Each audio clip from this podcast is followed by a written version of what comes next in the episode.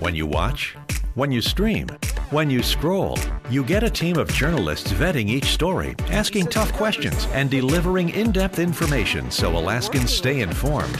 That's Alaska's news source. You're watching Alaska's news source.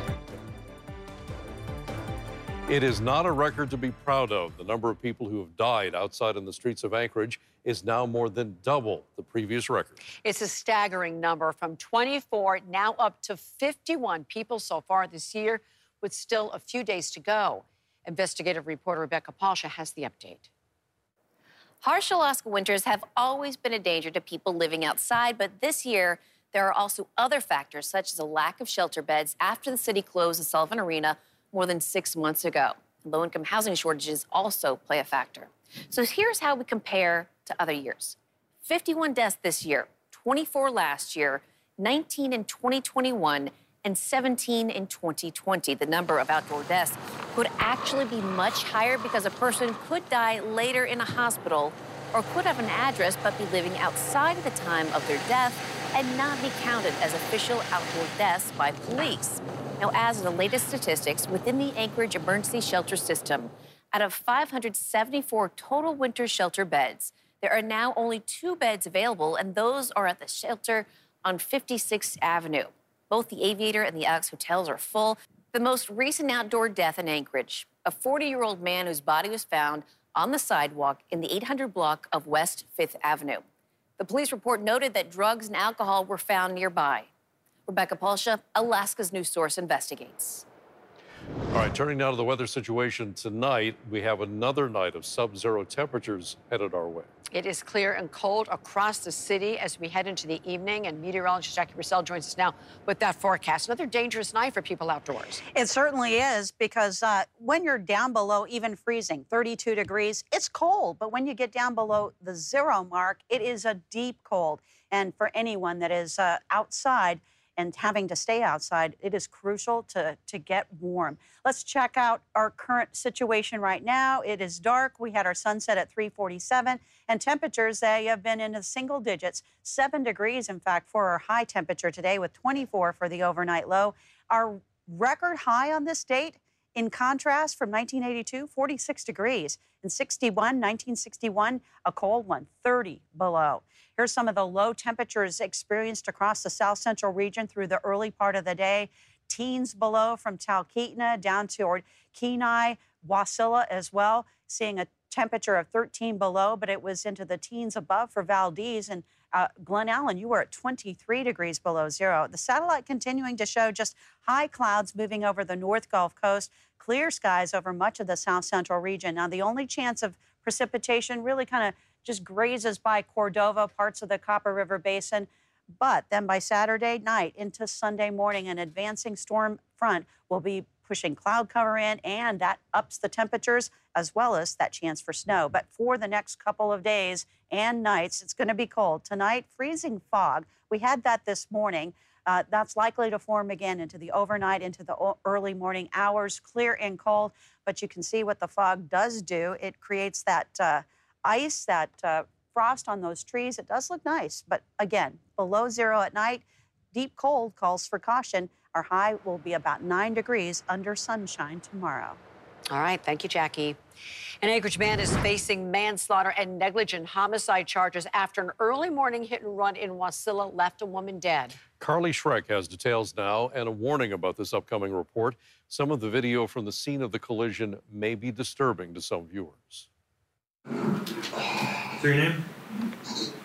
Billy Sheldon. Appearing at his arraignment in a Palmer courtroom Thursday afternoon. Sheldon, do you have a copy of that charging document?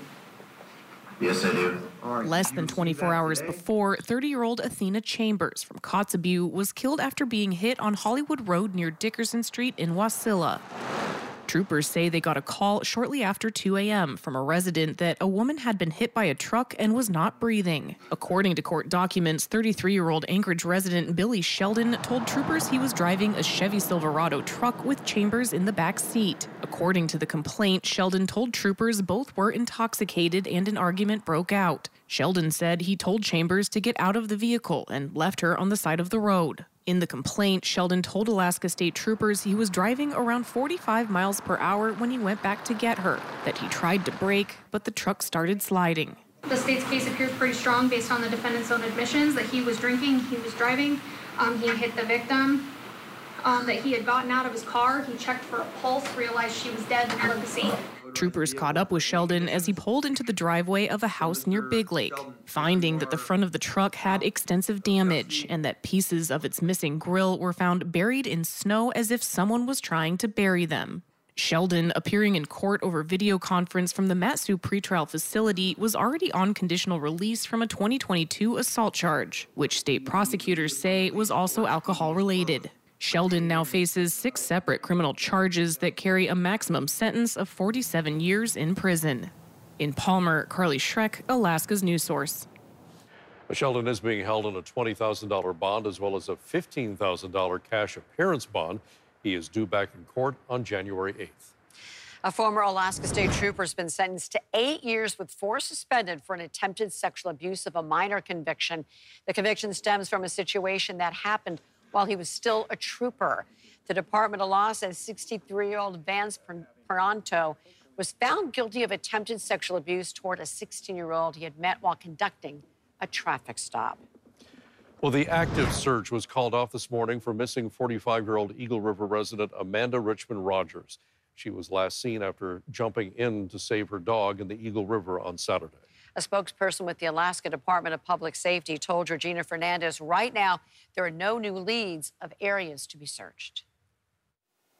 After searching from air, ground, and underwater, Alaska wildlife troopers say there's no new areas to search for Amanda Richmond Rogers, who troopers say went into the Eagle River water on Saturday to try and save her dog.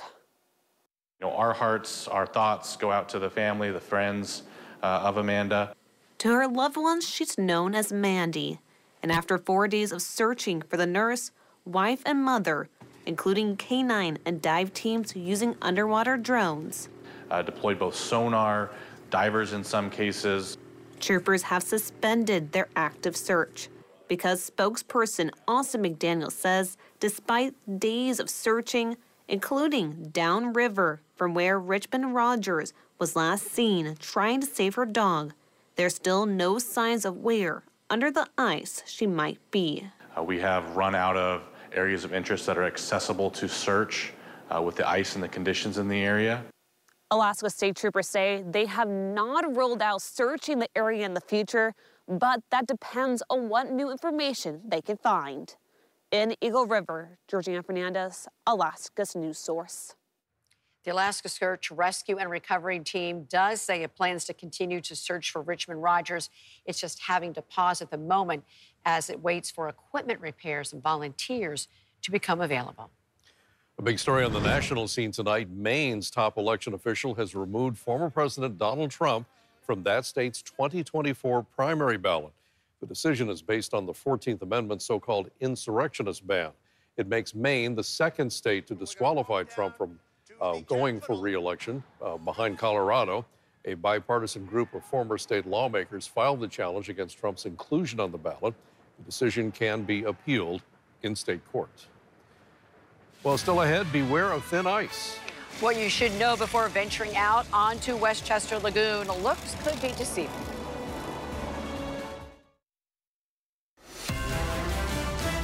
You're watching Alaska's news source. West Anchorage residents are wondering when Westchester Lagoon is going to open up for outdoor recreational activities. Now, the ice is usually cleared and open to the public during this time of year. Steve Kirch has an update tonight on Parks and Rec's progress. Parks and Rec Director Mike Braniff says right now the issue is the ice is just not thick enough. In fact, right here is an example of how thick the ice is. People walking the Westchester Lagoon Trail are used to seeing people skating and playing on the ice during this time of the year. And it's fun just sometimes just to sit and watch people. But on this sunny day, with temperatures hovering just around zero, joggers, dog walkers, and cross-country skiers on the trail were greeted by the sight of machinery on the ice. Looking forward to it. Glad they can finally get it cleared and that the ice is thick enough. So, one good thing about really cold temperatures. Parks and Rec Director Mike Braniff says right now the ice is only 8 inches thick. It needs to be 12. He says a stretch of warm temperatures in November and heavy snowfall have put things behind schedule. The snow insulates the ice um, and prevents it from forming as quickly as it would in an ordinary year.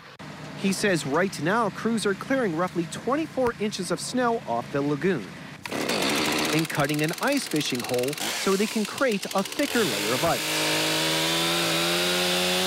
And we'll begin to pump water out and spray it all over the surface to be able to uh, get water to start to percolate down into the overflow and create skatable ice. And as far as rumors of funding issues preventing Westchester Lagoon from opening on time, Braniff had this to say.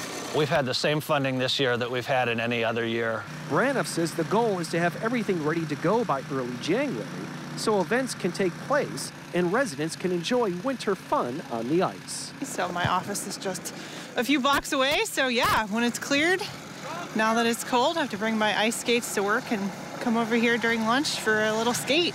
Now, Braniff says he expects Westchester Lagoon to be open up for recreational activities in about 14 days, but that's all weather permitting.